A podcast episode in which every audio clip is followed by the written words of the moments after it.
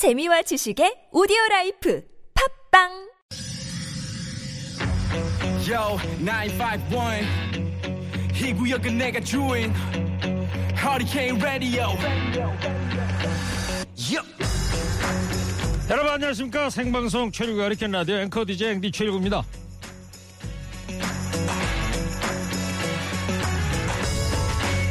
산후풍이라고 그러죠 아이가 태어났던 계절에 엄마들이 알게 모르게 한 번씩 앓고 가는 거. 새로운 생명이 태어난다는 건 거저 되는 일이 아닙니다. 아픔과 고통과 희생을 수반하는 일이죠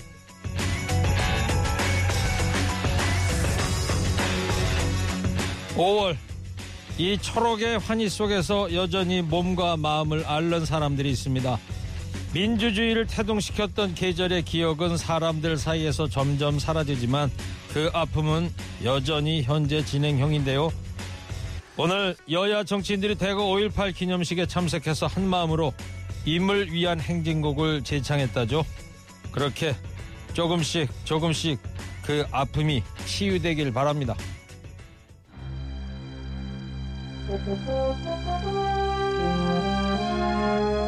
이선희 5월의 햇살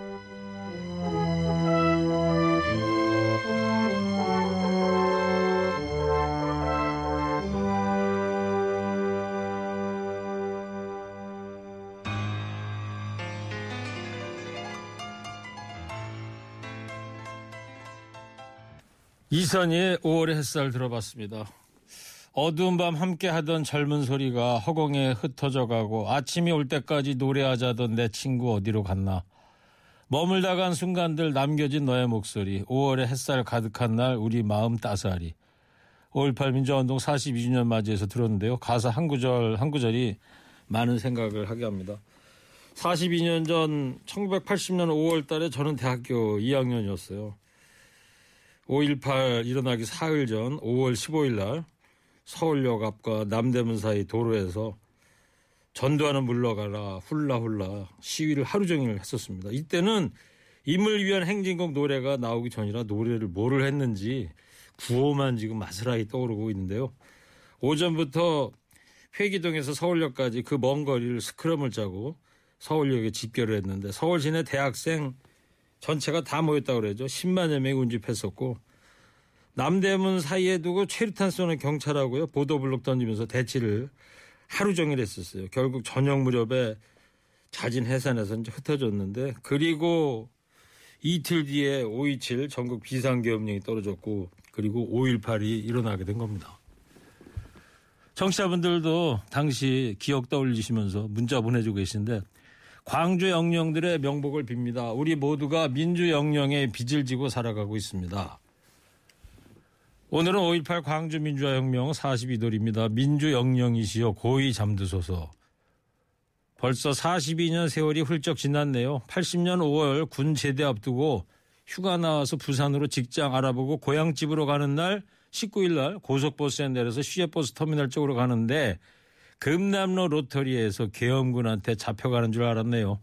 공포 속에서 이름 모를 버스 타고 겨우겨우 집에 들어갔던 그날이 생각납니다. 42년 전에 군대에 있었는데요. 폭동 진압 훈련을 받았고 국난 극복 기장을 받았는데 이건 부끄러워 버렸습니다. 국난 극복 기장을 받으셨구나. 저는 5.18 일어나고 꼭 1년 뒤에 차대 배치 군대 갔더니 그 행정반 서랍을 열어보니까 플라스틱으로 제작이 된 국난 극복 기장이 한 움큼 있더라고요. 아마 장병들한테 나눠주고 남았던 것 같아요. 이따위 걸왜 말은 들었는지. 예. 자, 노래 한 곡 듣겠습니다. 이번에 임영웅 씨 신곡 앨범 중에서 함춘호 씨와 함께한 곡이 있더라고요. 연애 편지.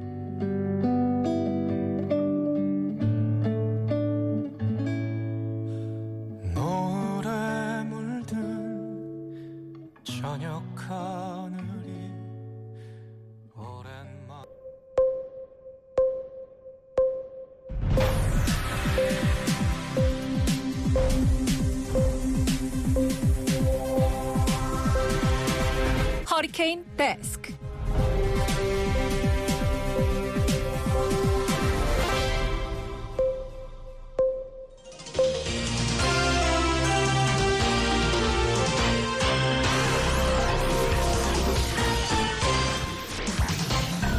먹고 살기 힘들어도 지나치면 안 되는 세상 소식 전해드립니다. 허리케인 데스크. 번째 소식입니다. 2주 앞으로 다가온 자치단체장과 지방의원 선거에 현재 7,531명의 후보가 등록을 마쳤습니다. 이 가운데 정가가 있는 후보는 2,727명, 36%인 것으로 조사됐습니다. 정당별로 보면 무소속이 가장 많고 국민의힘, 더불어민주당, 정의당 순이었습니다. 유권자들이 납득하기 쉽지 않은 범죄 전력을 가진 후보자들도 많았는데요. 가장 많은 범죄 전력은 음주 및 무면운전으로 40%, 그 뒤를 이어 폭력 관련 전과자가 전체 후보자 중에 10%였습니다.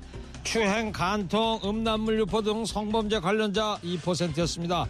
가장 전가가 많은 후보는 부산진구 의원에 출마한 무소속 강해복 후보와 전북 군산시장에 출마한 무소속 최남덕 후보로 전과 기록이 14건이나 됐습니다. 사기, 음주운전, 폭행, 근로기준법 위반 등이었습니다. 이번 선거 앞두고 각 정당에서는 전과에 대한 공천 부적격 기준을 높인다고 밝혔습니다. 하지만 거대 양당 모두 약속을 지키지 않은 채 후보자를 공천한 셈이 됐는데요. 깜깜이 공천, 줄서기 공천 계속 하다 보니 도덕적이고 역량 있는 후보들이 못 나오는 거 아닌가 싶습니다. 가습기 살균제 참사 11년 만에 피해자 구제를 위한 최종 조정안이 마련됐지만 백지화될 위기에 처해 있습니다. 최근 옥시를 비롯해 일부 기업이 기업 간 분담 비율을 놓고 조정이 불참을 선언했기 때문인데요. 옥시는 특별법에 명시된 기준에 따라 조정 금액의 54%를 내야 하는데 이 비율이 매우 부당하다고 주장하고 있죠. 옥시를 조정에 다시 참여시키기 위해 조정위가 분담 비율을 43%까지 대폭 깎아주겠다는 제안을 했습니다. 액수로는 최대 천억 원 정도입니다. 그러나 옥시는 이마저도 고백했고 결국 조정위 불참을 선언했습니다.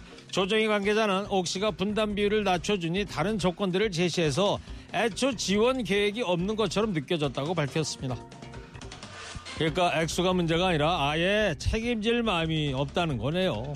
양심도 없고 죄책감도 없고 반성도 없는데 그냥 강제 징수할 방법은 없는 겁니까?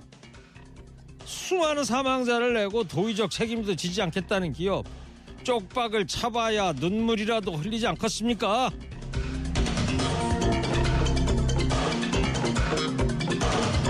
다음 소식입니다. 도로를 무법 천지로 만든 폭주족을 어렵게 붙잡은 경찰에게 파출소장이 칭찬은커녕 풀어주라는 식의 압박성 발언을 했습니다. 알고 보니 체포된 사람 파출소장 사촌 동생이었습니다. 감찰 조사 결과 파출소장은 일이 커지면 체포 과정에서 때리지 않았어도 때린 것처럼 돼 옷 벗고 나갈 수 있다. 이런 협박성 발언까지 한 것으로 드러났습니다.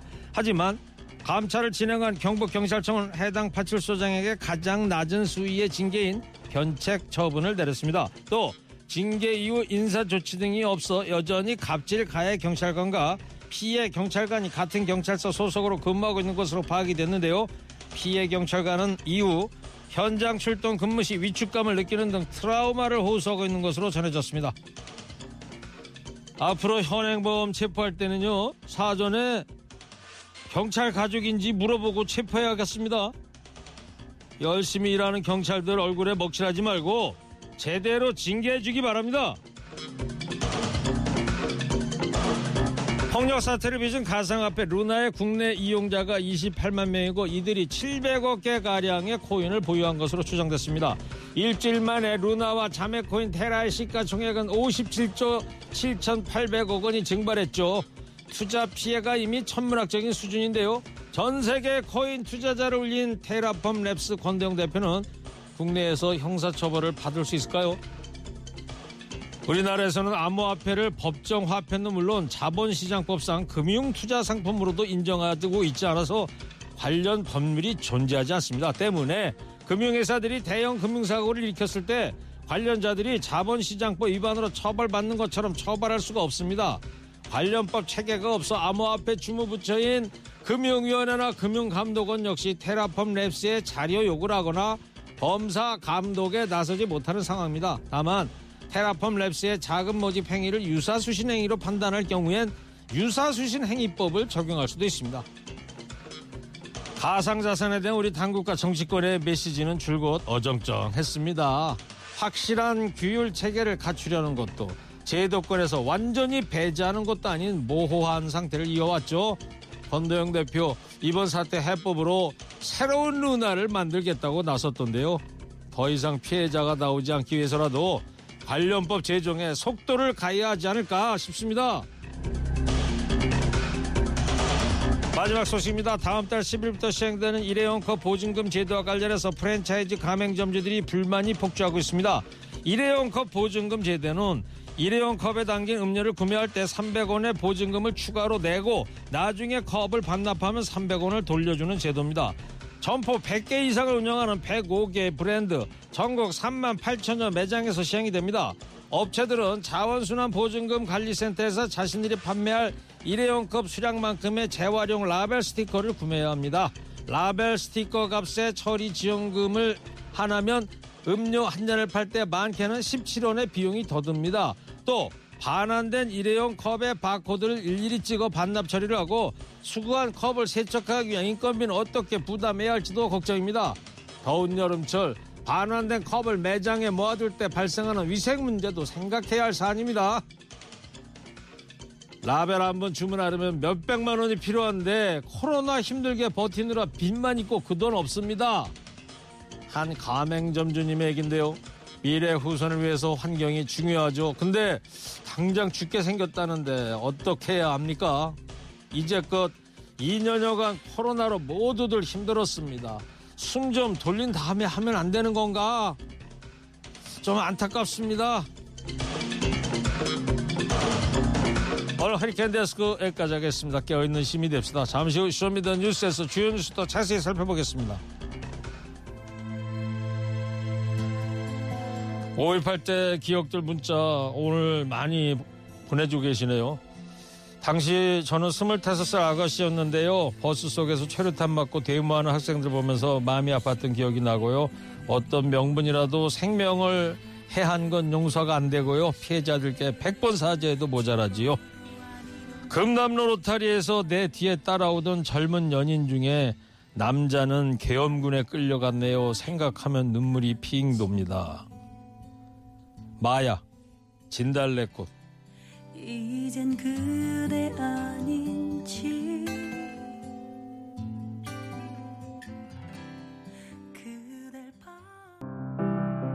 연대보증 섰던 게 문제가 되고 말았어. K19 전 아나운서 뭐 파산 뭐 이런 기사까지 막 나오고 그랬었는데 짓밟히고 조금 찢어지더라도 여러분의 가치도 변하지 않는다는 점을 항상 마음 새기고 살아라. 이거를 자꾸 얘기를 해주는 거야 나한테. 내가 최고다! 내가 최고다. 더 크게. 내가 최고다! 내가 최고다. 내가 최고다! 나를 최고로 만들어주는 방송. 매일 낮 2시 최일구의 허리케인 라디오.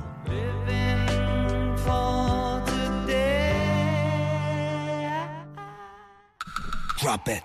TBS FM 현재 상황 문제 파악 맥락에 집중 묵직한 질문 흔들리지 않는 중심의 축최 일구 몸쪽 꽉 찬 돌 짚고 Show Me the 뉴스. 세상을 바라봐. 어제의 뉴스가 오늘의 변화 Show Me the 뉴스. 진실을 찾아봐. 오늘의 뉴스가 내일의 역사 Show Me the 뉴스 꼭 알아야 하는 뉴스만 골라서 전해드립니다. Show Me the 뉴스, 뉴스 전할 분들입니다. 뚱커벨 인사이트K 배종찬 소장입니다. 5.18입니다. 뚱블리 정상근 시사 전문기자입니다. 네, 안녕하십니까. 네, 42년 전 두 분은 어렸죠? 배 수장님은 몇 학년? 초등학생입니다. 초등학생이고 정상근 기자는 저는 아직 태어나기 전입니다. 태어나기 전이네.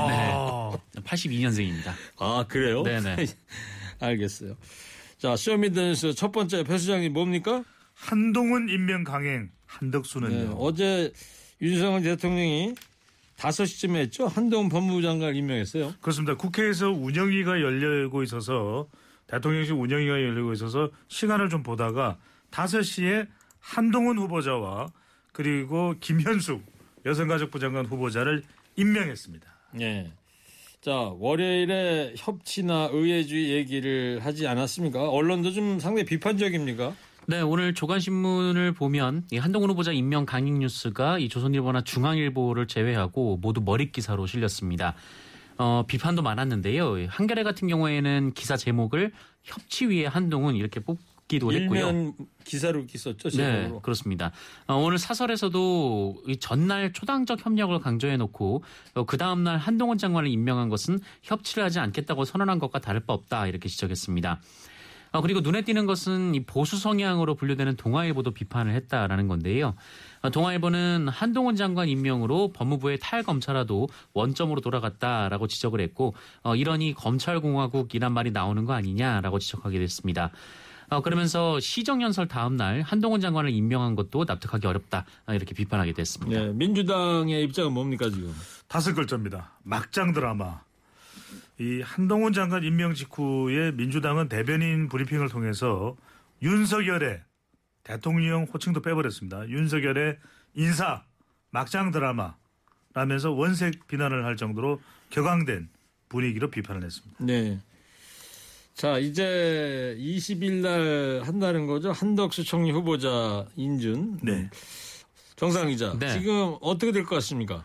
어, 뭐 윤석열 대통령은 이 한덕수 총리에 대해서 이제 빨리 임명해 달라 이렇게 부탁을 한 바 있는데, 근데 이 민주당이 이한그 한 한동훈 그 법무부 장관이 임명된 이후에 어, 곧바로 이제 본회의 소집을 제안을 했고, 이 국민의힘이 응하면서 20일에 본회의를 열기로 했습니다. 어, 여기서 이제 한덕수 총리 인준 동의안 표결을 진행할 예정인데요.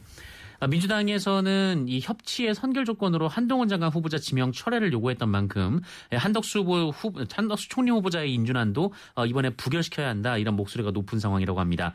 그래서 민주당 원내대변인은 돌아올 수 없는 강을 건넜다고 생각한다 뭐 이런 말까지 했고요.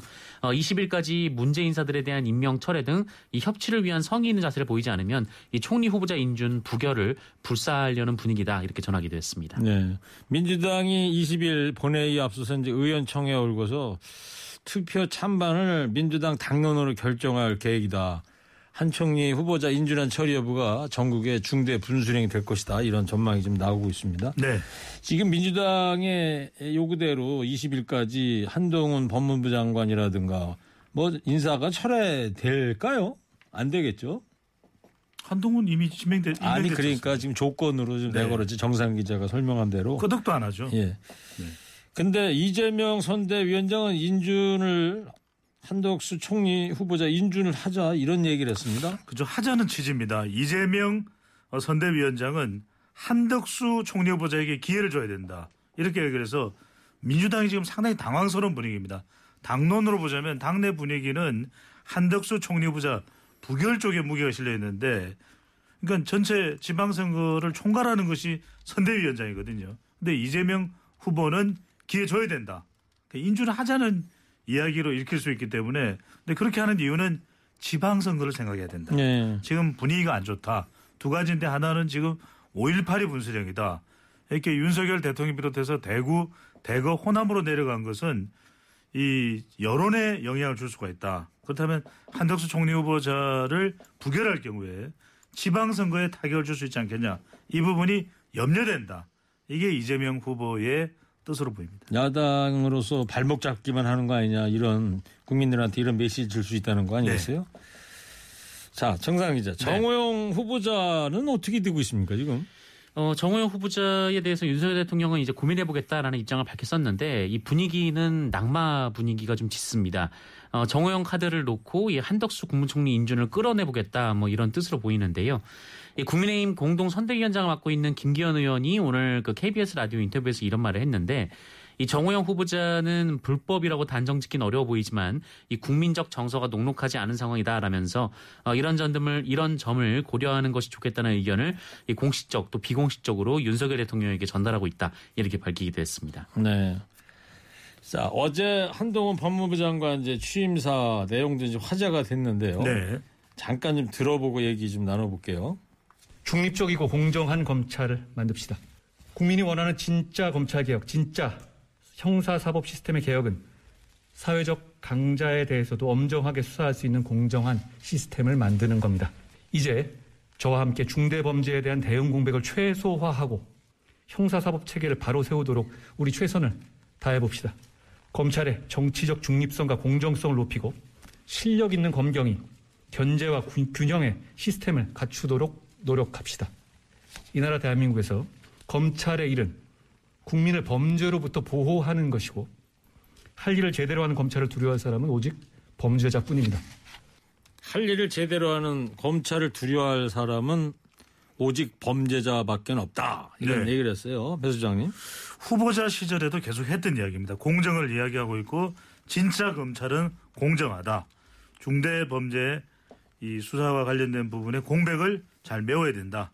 형사 사법 체계의 기준을 세워야 된다. 근데 이야기를 들어보면 틀린 이야기는 없습니다. 근데 이때 속뜻을 잘 읽어보는 것이 중요합니다. 그리고 어떤 조치를 취했는지 첫 번째로는 정권 합동 수사단을 부활을 했거든요. 예. 그러니까 문재인 정부에서 폐지됐던 것을 부활했고 사실상 지금 윤석열 대통령 이른바 윤사단, 윤석열 사단의 검찰 인사들이 속속 지금 또 주요 요직을 또 차지하는 포진은 포진되는 인사 발령되는 그런 상황이기 때문에 대체적으로 한 두 가지로 요약되는데 하나는 어, 윤석열 사람들로 구성이 된다. 두 번째로는 지금 수사권 기소권 분리됐지 않습니까? 이 부분에 대해서도 어떤 식으로 대응이 있을 수 있다. 또 하나 추가하자면 이재명 후보에 대한 수사도 좀 더 압박, 강도 강해질 것 아니냐 이런 예상도 나오고 있습니다. 알겠습니다. 자, 정상근 기자 두 번째 Show Me the 뉴스는요. 네, 버티는 윤재순입니다. 어제 윤재순 총무비서관 문제 시가 또 한 편 나왔어요. 네, 윤재순 비서관이 2001년 출간한 석양의 첫 잔이란 시집에 수록된 시인데요. 어, 이 시 자체는 기존에 논란이 됐던 이 전동차에서라는 시와 거의 비슷한 시입니다. 같은 시인데, 어, 근데 다만 이제 전동차에서에서 좀 그, 어, 더 추가되는 내용이 이 새롭게 드러났는데요. 이 내용이 뭐냐면 그 당시 이제 전동차에서라는 시에서 어, 저, 지하철 내 성추행을 이 짓궂은 사내 아이들의 자유라고 얘기를 했었는데 어, 여기에 이제 마지막 구절에 어, 요즘은 여성 전용 칸이라는 법을 만들어서 그런 남자아이의 자유도 박탈하여 버렸다나 뭐 이런 내용이 추가돼 있었습니다. 어, 그리고 시 제목에도 어, 괄호 열고 이 전철 칸의 묘미 어, 이렇게 쓰, 쓰고 또 가로 닫고 또 이렇게 되어 있는 내용도 있었고요. 어, 그리고 이제 황당한 성희롱성 발언도 과거에 있었다라는 증언도 계속 이어지고 있는데 이 회식 자리에서 러브샷을 하려면 옷을 벗고 오라라는 말을 했다라고 하고요. 또 여름철에 이 스타킹을 신고 다니지 않는 여직원에게 어, 속옷은 입고 다니는 거냐 이렇게 물었다는 증언도 나왔습니다. 네. 두 번째 나온 시 제목이 석양의 찻잔이라고요? 어, 그 석양의 찻잔은 그 시집이고요. 시 집. 네, 제목은 시집, 제- 전동차에서 시집 이름이 석양의 찻잔. 네 네. 그렇습니다. 아니 저는 이거 듣다가 그 할리우드 영화 있잖아요. 석양의 무법자. 뭐 갑자기 그런 게 떠오르더라고요. 어, 누가 나, 석양이라는 누가 나오나요? 클린트 이스트우드겠죠. 뭐. 네, 네. 누가 나올 것 같은데요? 존 웨인 아닌가요? 존 웨인 아니었던 것 같은데요. 알겠습니다. 예, 모르잖아요. 그죠? 몰라요. 자, 어제 윤재순 총무비서관이 운영위원회 이제 국회에 나와서 사과는 했는데 네. 이 무슨 말을 했는지 잘 모르겠어요. 일단 핵심만 짚어드리면 사과를 하긴 했습니다. 불쾌감을 느꼈다면 당연히 사과를 드리겠다. 이렇게 이야기를 했는데 두 차례 징계를 받지 않았느냐 이 이야기에 대해서 1996년에는 징계받은 바가 없다. 이렇게 이야기를 했고요. 2012년이니까 12, 10년 전입니다. 그때는 가만히 생각해 보니까 어, 생일빵이라는 걸 했다. 생일빵. 그러니까 생일빵이 생일을 맞은 사람의 등을 두두두두두 두드리면서 하는 것이 이제 생일빵입니다. 먹는 빵이 아닙니다. 네. 그러니까 이제 장난스럽게 이렇게 어, 등짝을 치는 것이죠. 근데 이 부분에 대해서 화가 나서 아이 뽀뽀 좀 해줘. 이렇게 이야기를 했다는 거예요. 근데 그게 나중에 10개월이나 1년 뒤에 뭐 감찰관 경고가 날아왔다. 그래서 본인은 상당히 황당했다. 이런 이야기를 했는데 네. 이게 적석시인가 봅니다. 생일빵에 화나 뽀뽀해 달라 했다. 이게 적석시가 아닌가. 생일빵으로 뽀뽀뽀 뭐 이런 걸 해요? 어떻게 한다? 잘 모르겠어요. 이해가 안 되더라고요, 네네. 그게. 모르겠어요. 그러니까 자기가 생일빵을 당한 거죠, 이 사람이. 당했죠. 그러니까 나한테 뽀뽀를 해줘라. 네. 대신 나를 때렸으니까 나한테 뽀뽀를 해줘라 그랬다는 거예요. 이게 아니요, 적 그게 그게 아니고요. 그게 아니에요? 네, 그러니까 그러면? 생일빵을 본인이 당했고 네. 어, 이제 생일빵을 한 사람 중에 한 명한테 네. 그뭐 생일에 뭘 받고 싶, 뭐 이렇게 화가 나서 이렇게 생일에도 똑같이 해줄까 뭐 그런 식으로 이제 얘기를 했는데 네. 어, 뽀뽀나 해달라 그래서 뽀뽀를 해줬다 뭐 이 얘기입니다. 그래요. 네, 저 요약을 해도 무슨 말인지 잘 모르겠네요. 모르겠어요. 자, 국- 근데 여론도 이제 악화는 하고 있는데 대통령실이나 국민의힘 지도부는 뭐 꿈쩍도 하지 않고 있는 것 같습니다. 네, 뭐 지금 뭐 꿈쩍도 하지 않고 있는데요. 어, 관련해서 뭐 그 윤석열 대통령도 어제 기자들과 만난 자리에서 어, 윤재순 이 총무비서관에 대한 질문이 나오니까 어, 다른 질문 없죠. 좋은 하루 보내세요. 이렇게만 얘기를 하고 답을 하지 않았었습니다.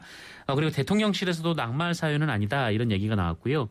그러니까 이준석 국민의힘 대표도 뭐 문제가 있다라는 점을 지적하면서도 이 사과를 하고 업무 수행을 해야 한다라면서 낙마 사유는 아니다 이렇게 주장하기도 했습니다.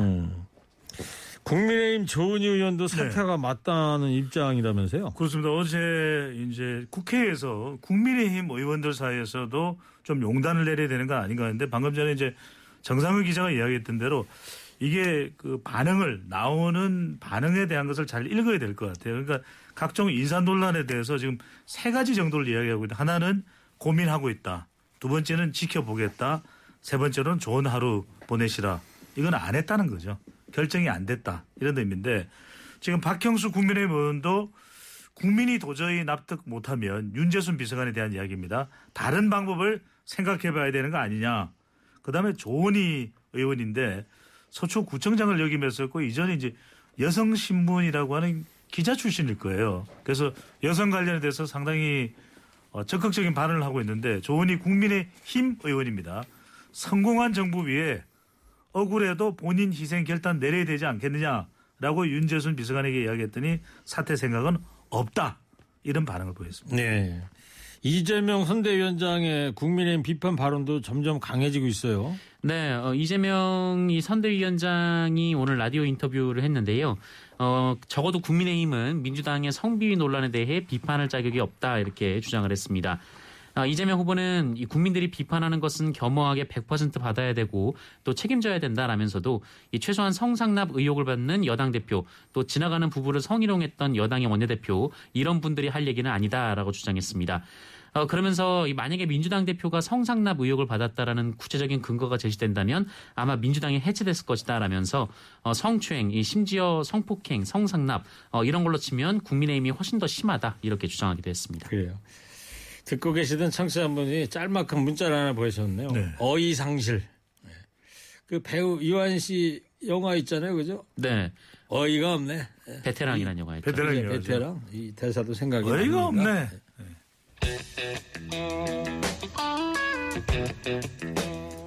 자, 세 번째 Show Me the 뉴스는요. 정상근 기자. 네, 바이든 방한 동북아 정세는입니다.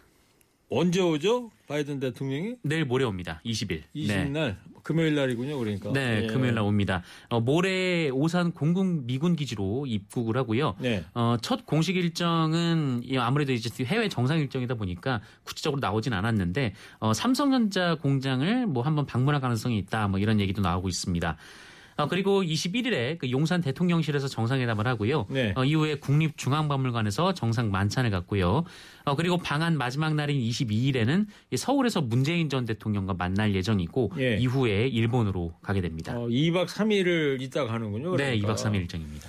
근데 이번 한미 정상회담에서 네. 말입니다. IPEF 이 음. 참여가 논의될 거라고 하는데 네. 요게 뭐예요? 이게 궁금하시죠? 어떤 기구입니까, 요게? 쉽게 설명드리겠습니다. 네, 쉽게 한번 설명해 주세요.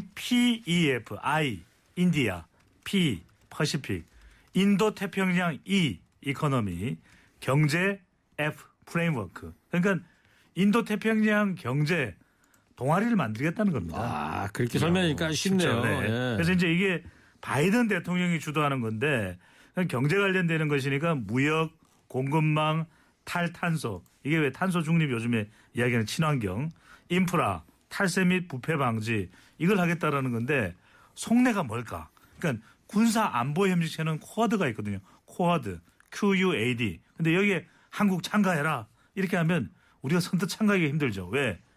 이 쿼드도 그렇고 지금 말씀드린 어, 인도 태평양 경제 프레임워크, 경제 동아리 이게 중국을 견제하려는 것이거든요. 네. 그러니까 우리가 쿼드는 군사 안 보니까 이건 들어가기가 좀 힘들다. 그럼 경제는 조금 그래도 어, 들어갈 수 있는 여지가 있잖아요.